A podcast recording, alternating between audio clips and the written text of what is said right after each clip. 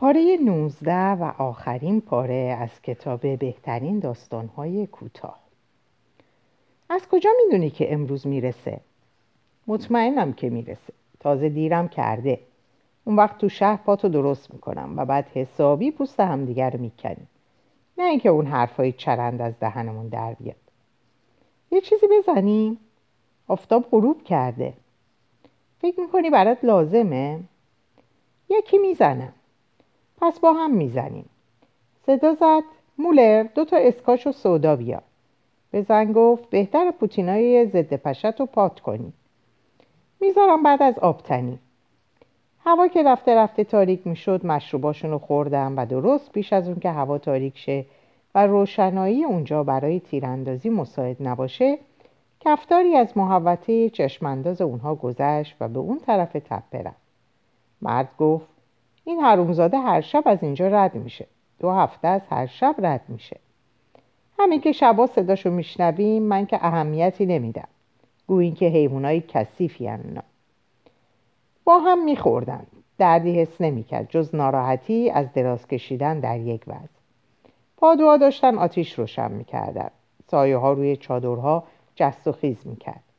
در این زندگی تسلیم آمیز مطبوع رضایت خاطری احساس می‌کرد.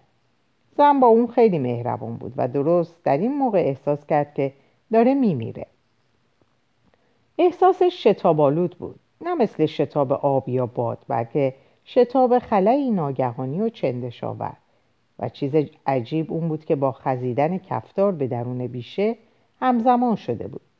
زن گفت هری چیزیت شده؟ مرد گفت نه بهتر اون طرف بشینی. طرفی که باد میاد. مولو پانسمانا عوض کرد؟ آره الان فقط اسید یوریک روش میمالم. حالت چطوره؟ یکم لرز دارم. زن گفت میرم آبتنی کنم. الان برمیگردم. باهات شام می‌خورم بعد تخت رو می‌بریم تو. مرد با خود گفت پس کار خوبی کردیم که دیگه دعوا نکردیم. با این زن زیاد نباید دعوا کرد. در حالی که با زنهای دیگه که دوستشونم داشت اونقدر دعوا کرده بود که دست آخر به دل گرفته بودن و هرچی میونشون بود نابود کرده بودن. مهورزیش بیش از حد بود توقعاتش بیش از حد بود و با این حال دوام آورده بود.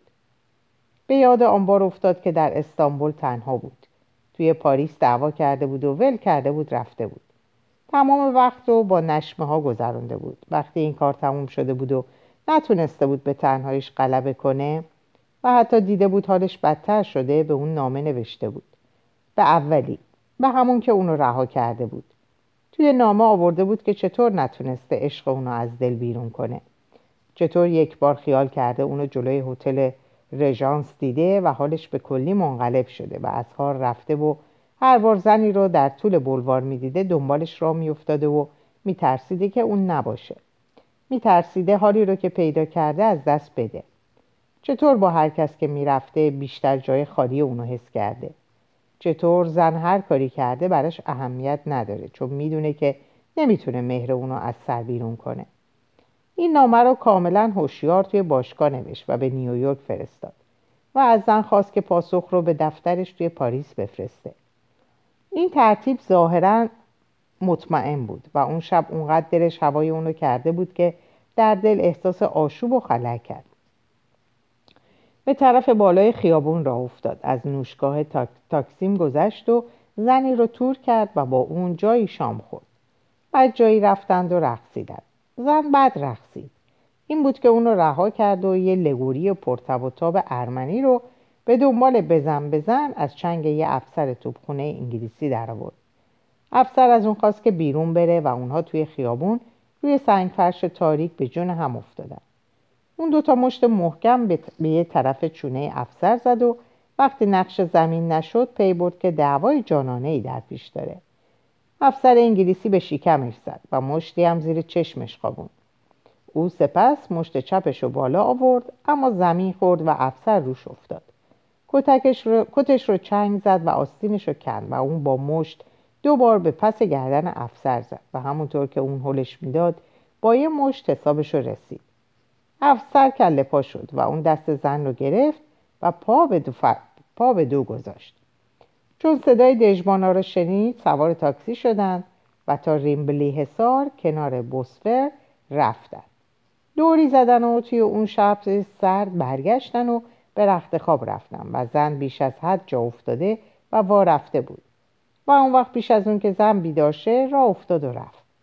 در طلوع روز با چهره متورم یک چشم کبود توی بارپرا پلاس پیدا شد. کتش روی دستش بود چون یه آستینش کنده شده بود. همون شب راهی آناتولی شد و به یادش اومد که بعد در همون سفر صبح تا شب با ماشین از دل مزارع خشخاش که برای تریاک کاشته بودن گذشته و سرانجام حال غریبی پیدا کرده چون مسیری که در پیش گرفته ظاهرا اشتباه بوده و به جایی رسیده که به افسران استانبولی تازه رسیده حمله کرده بودند. افسرانی که چیزی سرشون نمی‌شد و توپخونه به طرف سربازها شلیک کرده و ناظر انگلیسی مثل بچه ها زیر گریه زده. این همون روزی بود که برای اولین بار چشمش به اجساد مرده افتاده بود که دامن باله سفید و کفشای لبه برگشته منگوله دار داشتن. ترکا دسته دسته و پشت سر هم می اومدن و اون مردان دامنپوش رو دیده بود که پا به فرار میذاشتن و افسرها به طرفشون شلیک می‌کردن و خودشون هم پا به فرار میذاشتن و او و ناظر انگلیسی هم اونقدر دویده بودن که دیگه ریاهاش درد گرفته بود و آب دهانش خوش شده بود و اون وقت پشت چند صخره ایستاده بودند و ترکا همونطور دسته دسته می اومدن. بعد چیزایی دیده بود که حتی فکرشو نمی‌کرد و بعد باز چیزهای بدتری دیده بود. بنابراین اون بار وقتی به پاریس برگشت نمی‌تونست ماجرا رو بازگو کنه و حتی تحمل نداشت به اون اشاره کنه. و اونجا توی کافه همونطور که میگذشت اون شاعر آمریکایی رو دیده بود که یک دسته نلبکی جلوی روش بود و با اون نگاه ابلهانه که در چهره وارفتش خود نمی‌شد با یک رومانیایی که خودش رو تریستیان ترزا معرفی می‌کرد و همیشه عینک تک چشمی می‌زد و سردرد داشت درباره مکتب دادا صحبت می‌کرد. و بعد با زنش که حالا باز دوستش میداشت به آپارتمان برگشته بود. دعوا تموم شده بود دیوانگی تموم شده بود و خوشحال بود که به خانه اومده. نامه هاشو از اداره به آپارتمانش میفرستادم. بنابراین نامه ای که در پاسخ به نامش نوشته شده بود یک روز صبح با یک سینی به دستش رسید و وقتی چشمش به دست خط افتاد رنگ به رنگ شد و سعی کرد نامه رو زیر نامه دیگه ای بلغزونه. اما زنش گفت این نامه از کی عزیزم؟ و همین پایان آغاز ما آن ماجرا بود. به یاد اوقات خوشی افتاد که با اونها گذرانده بود و به یاد دعواها. همیشه بهترین جاها رو برای دعوا انتخاب می‌کردن. و چرا همیشه وقتی دعوا می‌کردن که اون حالش خیلی خوب بود؟ هیچ یک از اینها رو ننوشته بود و علتش اولا اون بود که نمی‌خواست کسی رو برنجونه. و دیگه اینکه ظاهرا اونقدر چیز برای نوشتن داشت که دیگه نیازی به اینها نبود. اما همیشه فکر می‌کرد که سرانجام در این باره می‌نویسه. خیلی چیزا داشت که بنویسه. دنیا رو دیده بود که تغییر می‌کنه. و این فقط مربوط به رویدادها نبود. هرچند رویدادهای زیادی دیده بود و آدمهای زیادی از نظر گذرانده بود. بلکه اون دقیق تر به این تغییرها نگاه می‌کرد و می‌تونست به یاد بیاره که آدمها در اوقات مختلف چه حالاتی دارند اینا را از سر گذرونده بود و به چشم دیده بود و وظیفه اون بود که درباره اینها بنویسه اما حالا دیگه هیچگاه نمی نوشت زن که حالا پس از حمام از چادر بیرون آمده بود گفت حالت چطوره؟ خوبه حالا می‌تونی غذا بخوری؟ مرد مولو رو پشت سر زن با میز تاشو و پادو دیگه رو با ظرفا دید. می‌خوام بنویسم. باید یکم آبگوش بخوری تا جون بگیری. مرد گفت من امشب میمیرم. دیگه احتیاجی به جون گرفتن ندارم. زن گفت بازی در نیار هری دماغ چیزی حس نمی‌کنه. حالا تا نصف رونم گندیده. بیام خودم رو با آبگوش فریب بدم. مولو برو اسکاج و سودا بیار.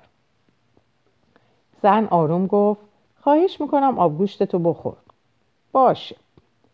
آبگوشت داغ بود. ناچار شد توی فنجون نگه داره تا سرد و بخوره. و بعد بی اون که هرت بکشه خورد. مرد گفت زن نازنینی هستی. حرفامو به دل نمی‌گیری. زن با اون چهره معروف و محبوب مجله های اسپار و تاون تابنانت کانتری به اون نگاه کرد. چهره ای که تنها به خاطر اندکی افراد در میخارگی و اندکی افراد در همبستری فهمی نفهمی از شکل افتاده بود. اما تاون اند کانتری هیچ وقت اون تننازی رو نشون نمی‌داد و اون دستایی به فهمی نفهمی کوچک و نوازشگر و مرد نگاه کرد و لبخند معروف و دلپذیر اونو دید و احساس کرد که مرگ باز از راه رسید. این بار شتابی در کار نبود بلکه حال فوت رو داشت. فوت بادی که شمعی رو به سوسو وامی داره و شعله رو دراز می‌کنه. بعد می‌تونم پشت پشه بند منو بیارن بیرون. از درخت آویزون کنن و آتیش روشن کنن. امشب نمی‌خوام برم تو چادر.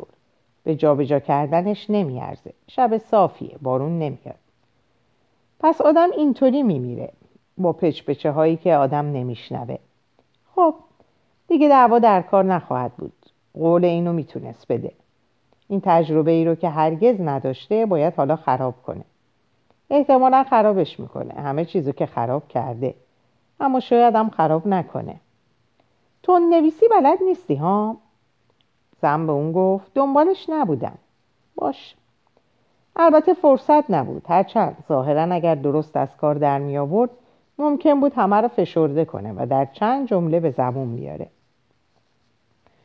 روی یک تپه در بالا دست دریاچه خانه ای از کنده درخت بود که شکافهایش را با سروش گرفته بودند و سفید می‌زد. کنار در به یک تیر چوبی زنگی آویخته بودند که با آن وقت غذا خوردن را اعلام می‌کردند.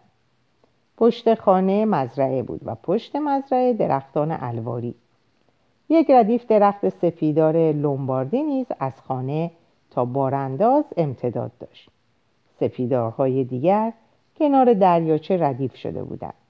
در حاشیه درختان الواری جاده ای تا بالای تپه دیده می‌شد. کناره های همین جاده بود که او تمشک میچید. آن وقت این خانه چوبی آتش گرفت و تمام توفنگ هایی که بالای بخاری از قلم پای گوزن آویخته بود سوخت و بعد لوله های آنها با آن صبح های آب شده توی خشابگیرها و قنداق های سوخته روی تل خاکستر جامان خاکسترهایی که از آنها برای دیک های آهنی بزرگ صابونپزی قلیاب می گرفتن. از پدر بزرگش پرسیده بود که اجازه دارد با آنها بازی کند یا نه. و او گفته بود که نه.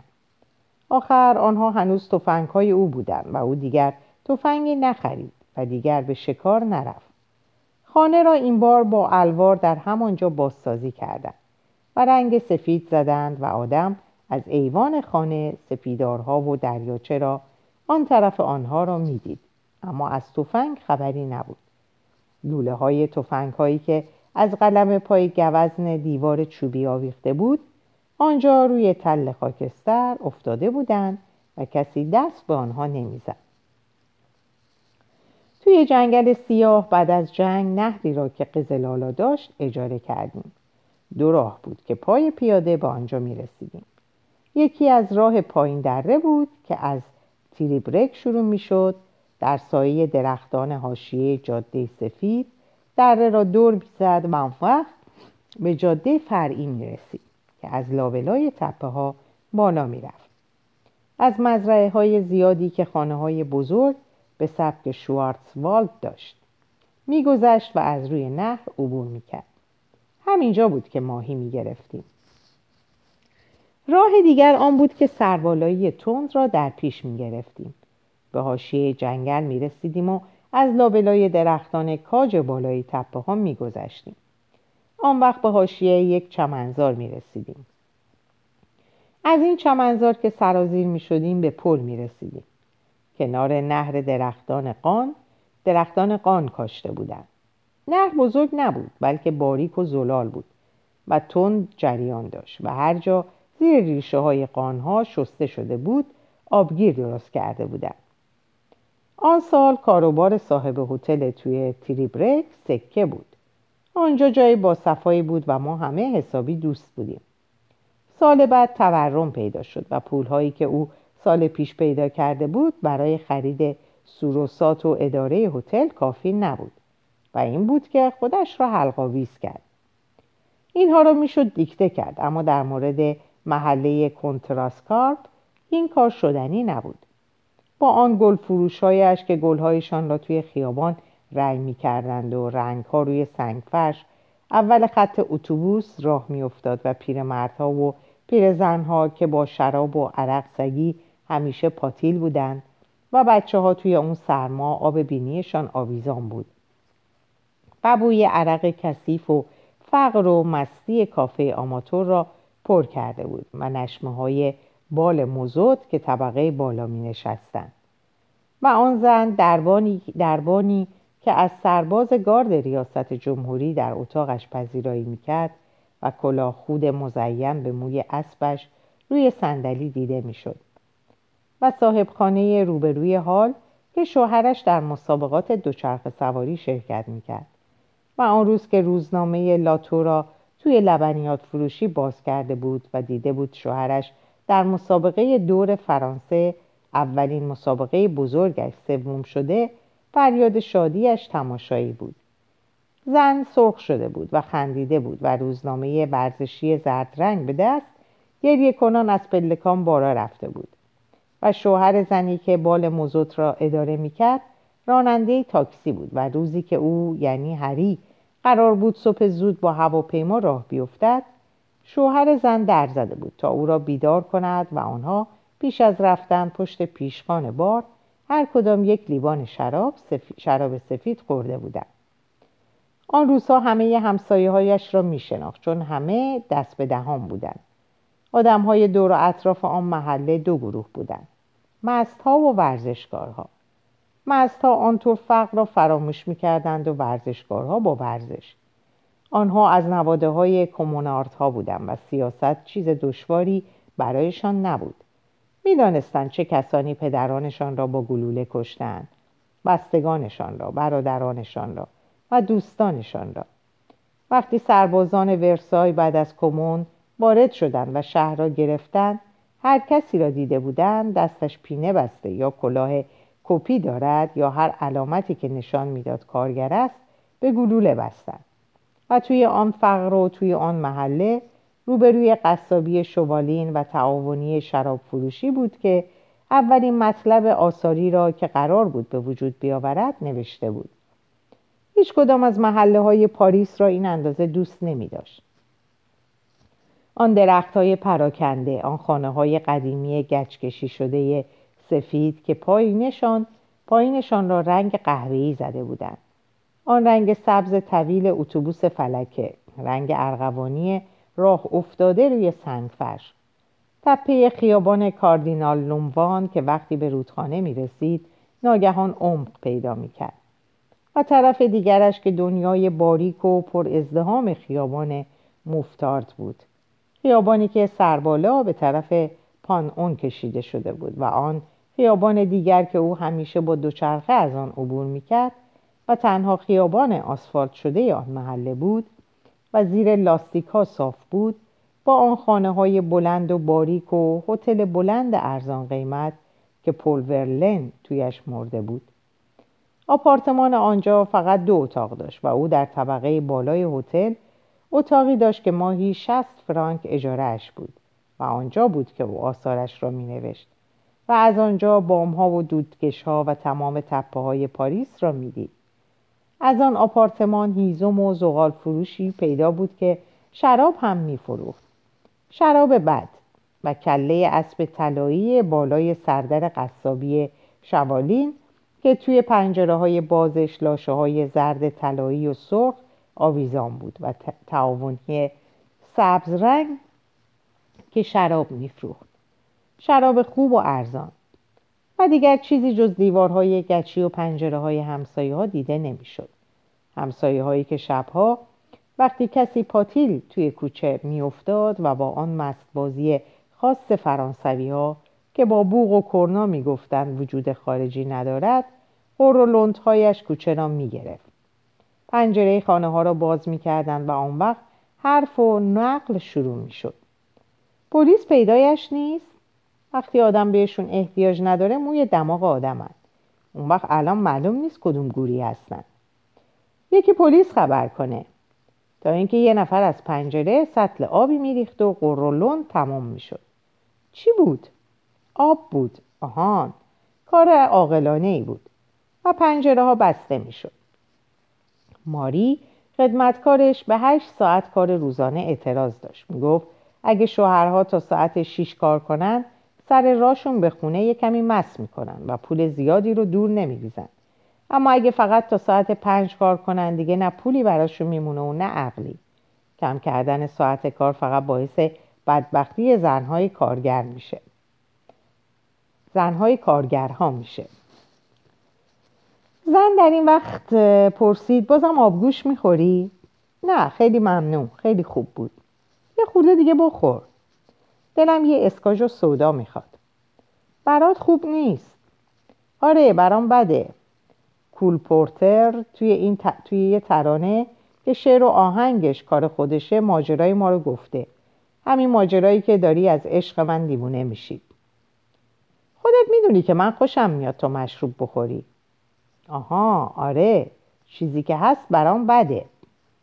مرد فکر کرد وقتی زن بره هرچی دلم بخواد می‌خورم. نه هرچی دلم بخواد بلکه هرچی باشه. آخ چقدر خستم. خیلی خستم. یکم خوبه بخوابم. بی حرکت دراز کشیده بود و از مرگ خبری نبود.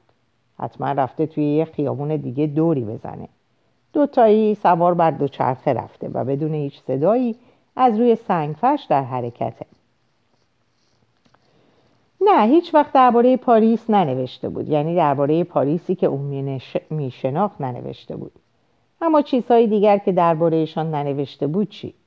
و آن گاوداری و خاکستری نقره مانند بودتزار آب صاف و تند نهرهای آبیاری و سبزی سیر یونجزار سیر یونجزار.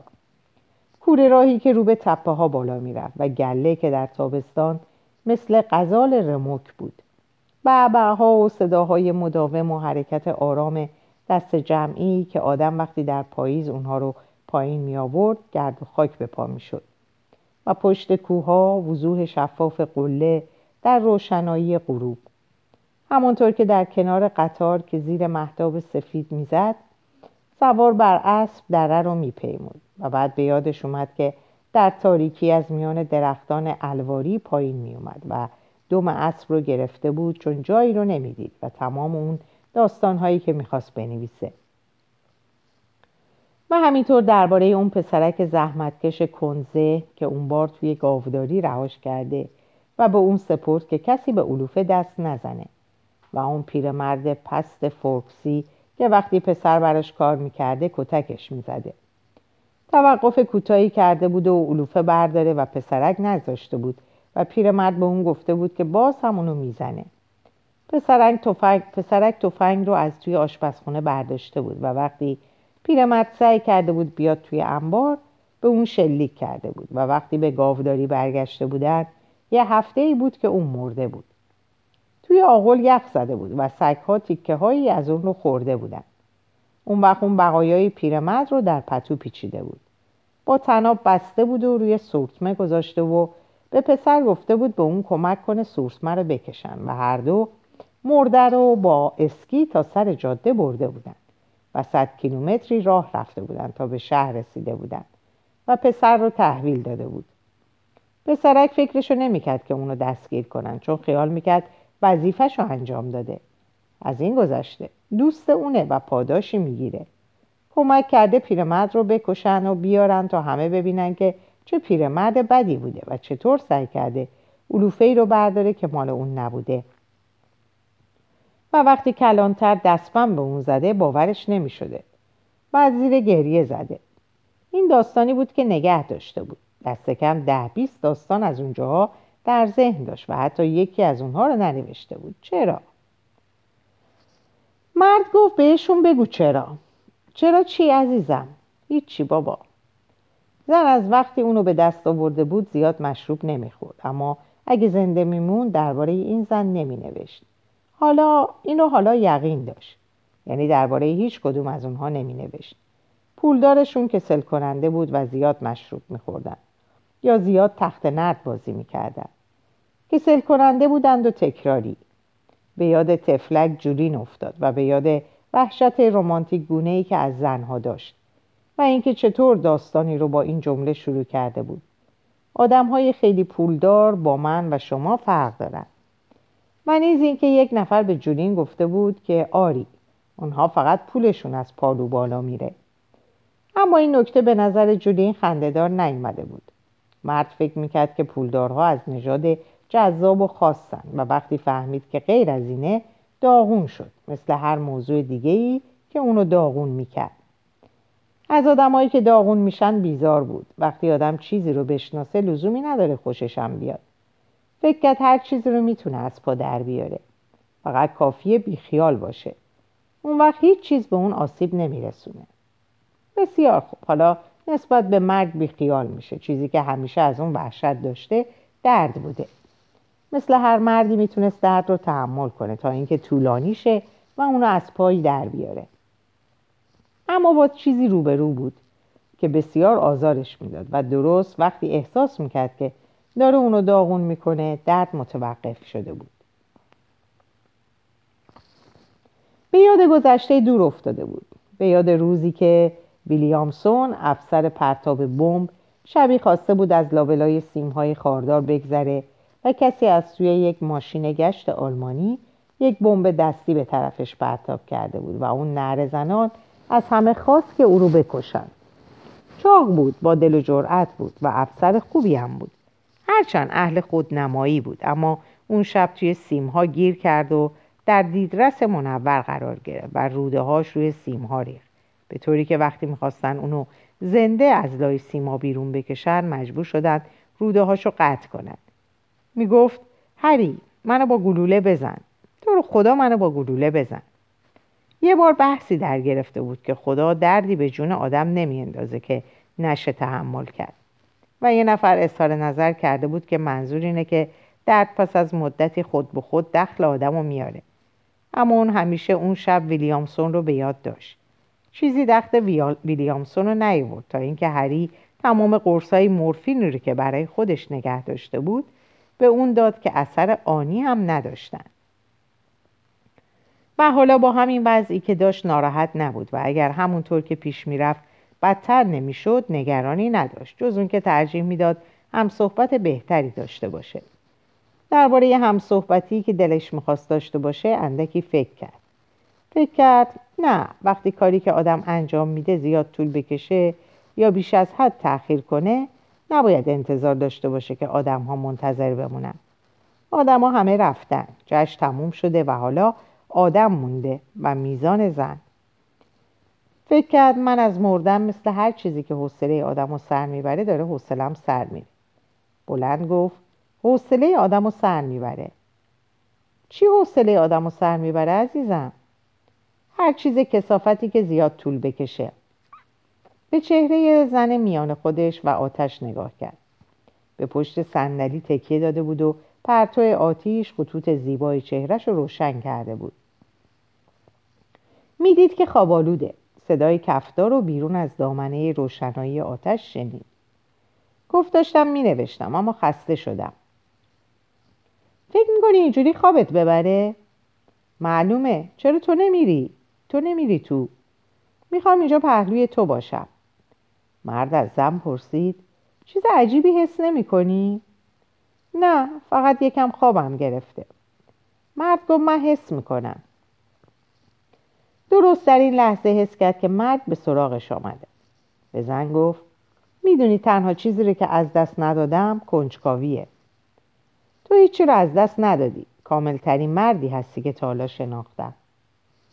مرد گفت خدایا زنها چقدر کم چیز می‌دونن. از کجا میگی بهت الهام شده؟ چون درست در این وقت مرگ اومده بود و سرش رو روی پایی تخت سفری گذاشته بود و اون بوی نفسهاشو میشنید. به زن گفت این چیزایی رو که درباره داس و جمجمه میگم باور نکن. میشه خیلی ساده به شکل دو پلیس دوچرخه سوار باشه یا به شکل یک پرنده یا میشه مثل کفتار پوزه پهن داشته باشه. حالا روش خزیده بود اما هنوز بیشکل بود. فقط فضا رو اشغال کرده بود. بهش بگو بره. نرفت بلکه کمی به اون نزدیکتر شد. مرد به مرد گفت نفست حال آدمو به هم می‌زنه که صافت بد بود. باز هم به اون نزدیکتر شد و حالا مرد نمی‌تونست با اون حرف بزنه. و وقتی او دید که مرد دیگر نمی‌تواند حرف بزند کمی جلوتر رفت و مرد سعی کرد بیان که حرف بزند او را از خود براند. اما او خودش را بیشتر روی مرد کشاند تا آنکه با تمام وزن روی سینهاش جا گرفت و وقتی در آنجا چنبات زد مرد نتوانست حرکت کند. نتوانست حرف بزند. صدای زن را شنید. ارباب حالا خوابش برده. تخت خیلی آرام بلند کنید و ببرید توی چادر. مرد نمی‌توانست حرف بزند و به زن بگوید که او را از جانش دور کند و او سنگینتر از پیش چنباته زده بود و به طوری که مرد نمی‌توانست نفس بکشد. و بعد وقتی تخت را بلند کردن ناگهان همه چیز درست شد و سنگینی از روی سینهش کنار رفت. صبح بود و مدتی بود صبح شده بود و مرد صدای هواپیما را شنید. ابتدا خیلی ریز بود و بعد چرخ وسیعی زد و پادوها بیرون دویدند نفت ریختند و آتش روشن کردند و علفها را بر هم توده کردند و دو طرف جای صاف دو رشته دود بزرگ به هوا رفت و نسیم صبحگاهی آنها را به طرف چادرها بود و هواپیما دو چرخ دیگر زد و این بار پایین بود. و آن وقت سرازیر شد و بعد باز تراز شد و آرام نشست. کامتون پیر با شلوار راحتی کت پیچازی پشمی و کلاه نمدی قهوه‌ای قدم زنان به طرفش آمد. کامتون گفت چی شده پیر خروس؟ مرد گفت پام گندش افتاده. صبونه می‌خوری؟ ممنون فقط چای می‌خورم. می‌بینی که ریزه میزه است. نمی‌تونم ممسحابو هم ببرم. فقط جا برای یه نفر داره. کامیونتون داره میاد. هلن کامتون رو کناری کشیده بود و با اون حرف می‌زد. کامتون شادتر از همیشه برگشت. گفت همین الان میبریمت. بعد برمیگردم ممصاحب رو می‌برم. فکر می‌کنم باید توی آروشا سوختگیری کنم. بهتر را بیفتی. چای چی میشه؟ می‌دونی که من اهلش نیستم.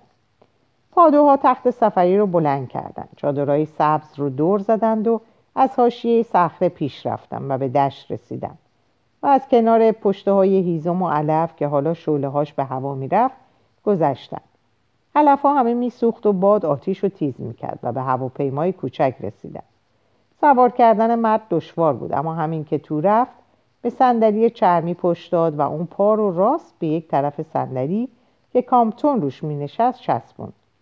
کامتون موتور رو روشن کرد و سوار شد. به طرف هلن و پادوها دست تکون داد و همونطور که صدای تق و تق به قررش آرام همیشگی تبدیل می شد اونا چرخیدن و کامپی چاله های گراز رو زیر نظر داشت و افت و خیز کنان که از محوطه وسط دو آتیش پیش می‌رفت صدای قررش شنیده می‌شد. با آخرین تکان بلند شد و اونها را دید که همه در اون پایین ایستادن. دست تکون میدن و چادرها کنار تپه که حالا تخت بود قرار داشت. و دشت گسترده می‌شد. دسته های درخت بوتزار وسعت پیدا می‌کرد. رد پای جانوران شکاری یک نواخ تا چشمه های خشک امتداد داشت. پهنه آبی دید که قبلا ندیده بود. گور خرا حالا فقط پشته های گرد و کوچیکی بودن و گاو میشا که نقطه های کل درشتی بودن. همونطور که توی دشت به شکل شاخهای طویل حرکت می‌کردن انگار از جایی بالا می‌رفتن و وقتی سایه به طرفشون میومد پراکنده می‌شدن حالا ریز بودن و حرکاتشون تاخت و تاز نداشت. و دشت تا چشم کار می‌کرد حالا زرد مایل به خاکستری بود. و در جلو پشت کت پشمی و کلاه قهوه‌ای کامپی پیر رو می‌دید. بعد بر فراز اولین تپه ها بودند و خط گاو میشا از اونها بالا می‌رفتند. و بعد بر فراز کوه ها بودند و اعماق ناگهانی جنگل سرسبز که اوج می گرفت و دامنه های خیزران پوش یک نواخ و بعد باز جنگل انبوه که به شکل قله و فرو رفتگی های متوالی تراشیده شده بود تا اینکه گذشتن و تپه ها سرازیر می شد و بعد دشتی دیگه که حالا سوزان بود و قهوه‌ای مایل به ارغوانی. و گرما اونجا رو پست و بلند نشون می‌داد و کامپی پشت سرش رو نگاه کرد تا موقعیت خودش رو ببینه. بعد در پیش رو کوههای تاریک دیگه ای دیده می‌شد. اون وقت به جایی رفتن به آروشا به چپ پیچیدن. ظاهرا حساب کرده بود که بنزین داره و پایین رو که نگاه کرد ابر صورتی پاره پاره ای رو دید که بر فراز زمین میگذره و در اطرافش مثل اولین برف در یک بوران که معلوم نباشه از کجا میاد انبوه ملخها رو دید که از طرف جنوب می اومدن. بعد رفته رفته اوج گرفتم و به نظر می رسید که رو به مشرق میرن. اون وقت هوا تاریک شد و اونها توی طوفان بودن. باران طوری سیلاسا بود که انگار توی آبشار پرواز می‌کنن. سپس بیرون اومدم و کامپی سرگردوند و لبخند زد و اشاره کرد و اونجا در پیش رو تنها چیزی که می‌دید به پهنایه سراسر جهان بزرگ بلند و زیر آفتاب بی نهایت سفید قله چهارگوش کلیمانجارو رو دید و اون وقت بود که فهمید داره به اونجا میره. درست در این وقت کفتار از زوزه دست کشید و صدای عجیب انسانی و کمابیش گریه آلودی رو سر داد. زن صدا رو شنید و با بیقراری جابجا شد. بیدار نشد. در خواب می‌دید که توی خونش در لانگ آیلنده. شب قبل از اولین تجربه دخترش در صحنه تئاتر بود. انگار پدرش هم حضور داشت و خیلی هم بدرفتاری کرد. بعد صدایی که کفتار در آورد اونقدر بلند بود که زن بیدار شد و برای لحظه ای نمی‌دونست در کجاست و خیلی ترسید. بعد چرا قوه رو برداشت و نورش رو روی تخت دیگه که پس از خوابیدن هری توی چادر برده بودن انداخت. طرح مرد رو زیر پشبند دید اما پای مرد از پشبند بیرون اومده بود و از تخت آویزون بود. نوارهای زخبندی همه پایین اومده بود و زن دلشو نداشت نگاه کنه. زن صدا زد. مولو مولو مولو.